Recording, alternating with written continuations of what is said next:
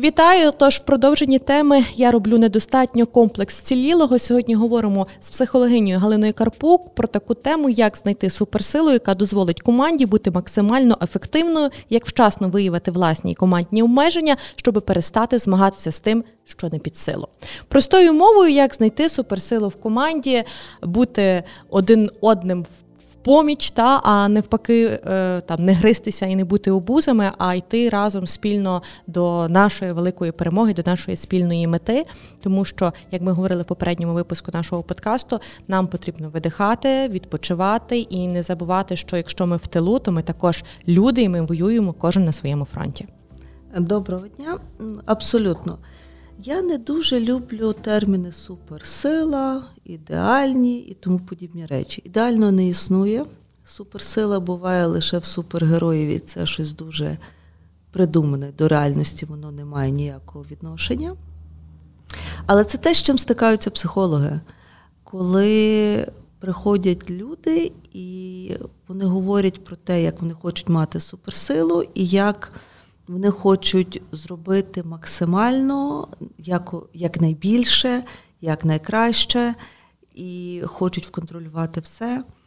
Ми не можемо контролювати все.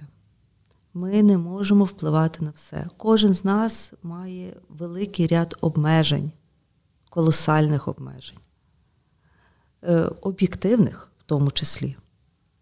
І от прийняти той момент, що я не всесильний це надзвичайно складно часами. Це дуже складно, це тому дуже що ти складно, хочеш жити. Особливо, якщо якась мета є така велика, ну це сумно.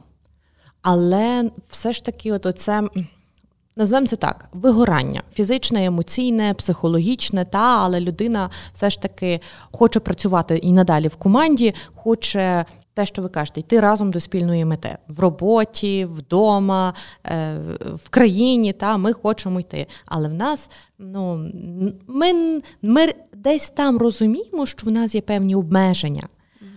І вони мають бути, тому що нам потрібен час на е, сон, е, час поїсти. Так як ми з вами говорили, та mm в попередніх випусках, що ми маємо жити за формулою 8-8-8. І коли ми останній раз жили за формулою 8-8-8? Оце вже ніхто не пам'ятає.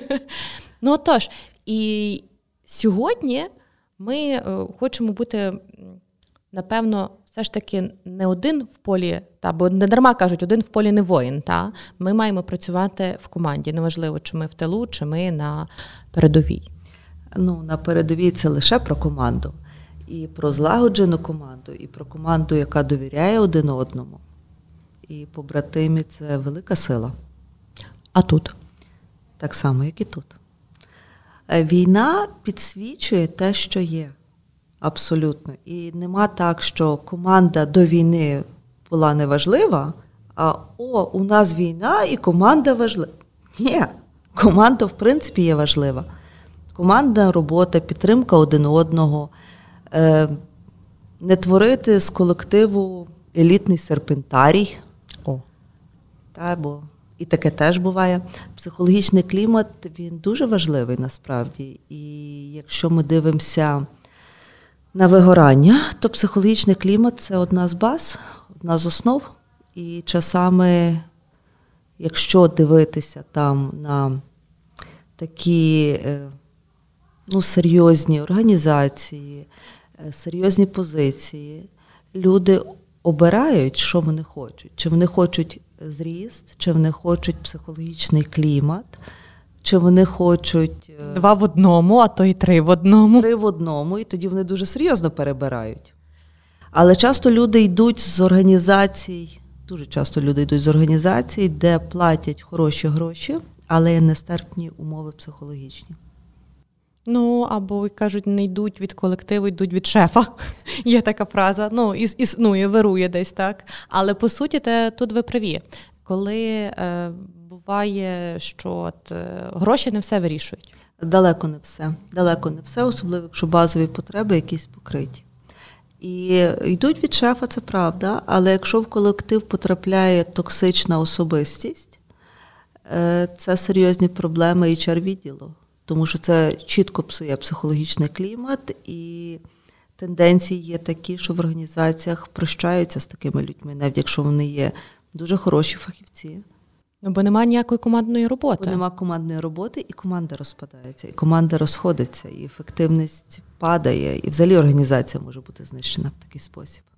Але щодо от е, обмежень, та е, як я попередньо сказала, тобто в кожної команди, людини, організації мають бути обмеження. Обмеження в тому розумінні, що от ми знаємо, що повторюсь, 8-8-8, та ми відпрацювали певну певну кількість годин, ми маємо відпочивати, але не встигли ми перетнути е, поріг е, робочих дверей. Як ми вже знову заходимо в робочі чати, і в нас мозок геть не відключається. Ми починаємо далі працювати. Ми переходимо додому, ми паралельно робимо там щось, готуємо їсти, і і знову ж таки ми в робочих чатах хочемо цього чи не хочемо. і а паралельно ми там дивимося новини світу, країни, марафони, і ми розуміємо, о Боже, мозок далі не відключається. Що робити?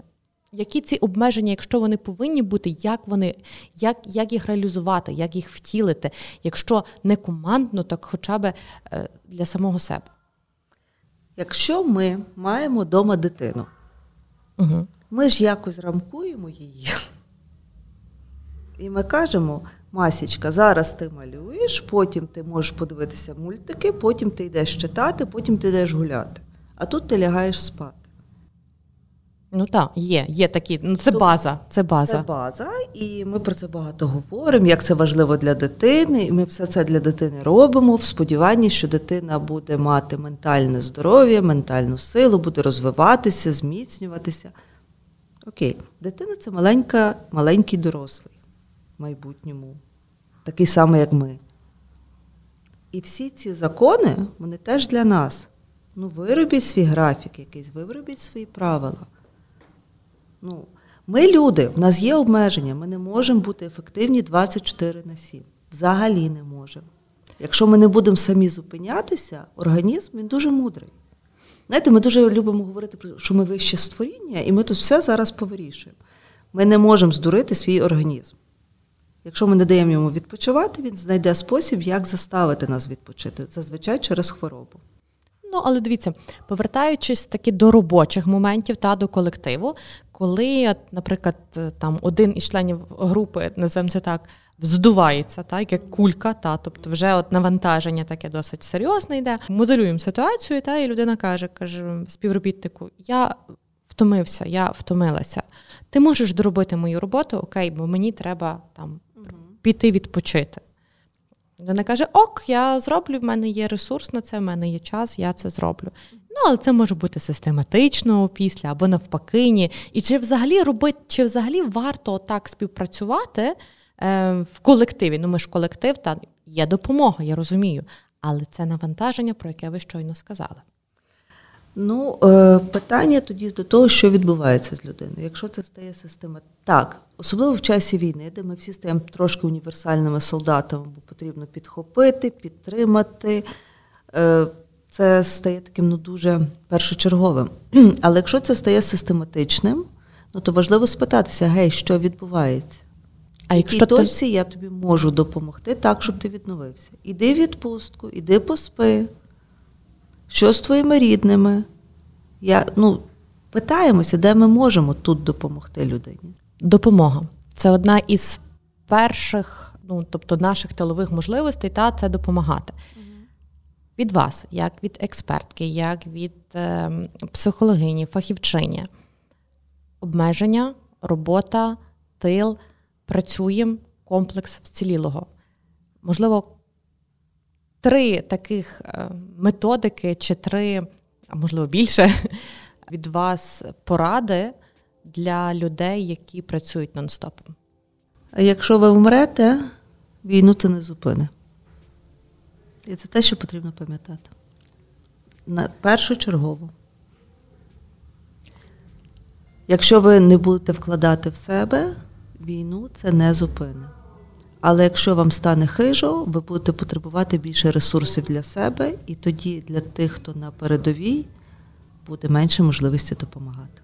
Пильнуймо себе, пильнуймо своїх рідних, допомагаємо, донатимо, йдемо разом до перемоги. До перемоги. Нагадаю, в нашій подкаст студії була сьогодні психологиня Галина Карпук. Дякую вам. Дякую.